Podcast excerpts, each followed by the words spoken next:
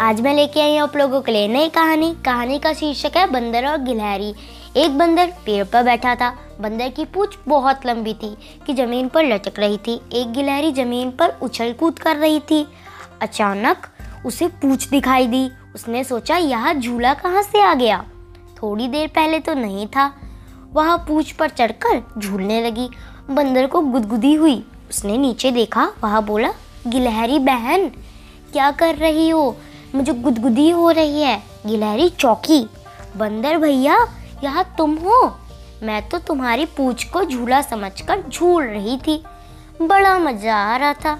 गिलहरी सोचने लगी कि इस तरह रोज रोज झूला झूलने को मिले तो मुझे कितना मज़ा आएगा। गिलहरी हंसती हुई पेड़ की डाली पर चढ़ गई।